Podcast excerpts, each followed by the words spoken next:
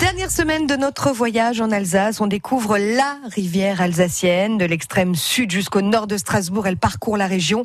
Il était donc légitime hein, de terminer notre voyage en Alsace le long des cours d'eau par l'île. 200 et quelques kilomètres de l'extrême sud jusqu'au nord de Strasbourg, des montagnes, des rites, des villes, Mulhouse, Colmar, Célestat et Strasbourg, à l'entrée de laquelle elle se divise en deux pour en faire le tour. On boit des verres sur ces péniches et les projets nouveaux ne manquent pas, comme l'histoire de cette rivière avec la ville.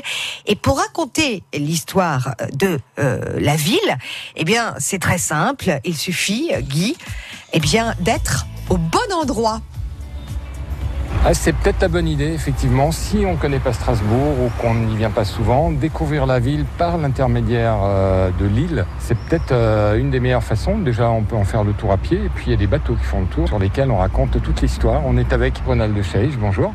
Bonjour.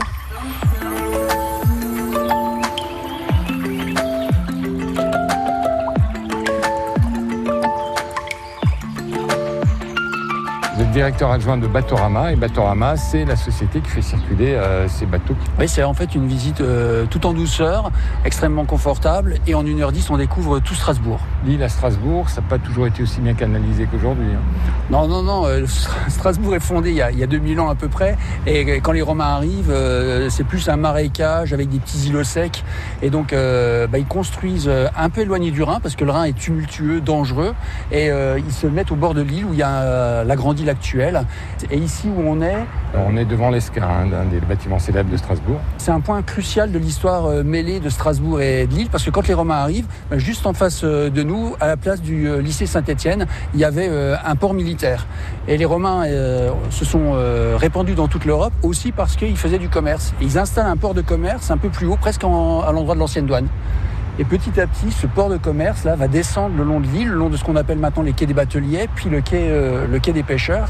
Et euh, pendant six siècles, on va dire, à peu près du 13e au 17e, c'est ce qui va faire la fortune de, Strasbourg. Les bateliers font du commerce, ils ont le monopole euh, du commerce sur le Rhin de Strasbourg à Mayence, qui est un privilège énorme.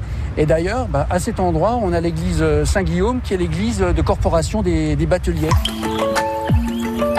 Ce qui est aussi sympa sur ce secteur, c'est qu'aujourd'hui, on a euh, des péniches, euh, des péniches bars, mais il y a à peine 100 ans, euh, c'était un, un, un, port de commerce qui s'appelait le port de la Tête Noire. Et moi, rien que ça, ça me transporte. J'ai plus l'impression d'être dans les Caraïbes avec des pirates euh, qu'à Strasbourg. Et c'était vraiment un lieu vibrionnant d'énergie, d'activité, de, de, où bientôt les marchandises du, déposées au port autonome viendront en barge au cœur de Strasbourg et sont ensuite distribuées par des triporteurs électriques, ce qui permet de réduire l'empreinte carbone de ce fameux dernier kilomètre euh, qu'il faut pour transporter les marchandises euh, euh, à l'intérieur de la ville.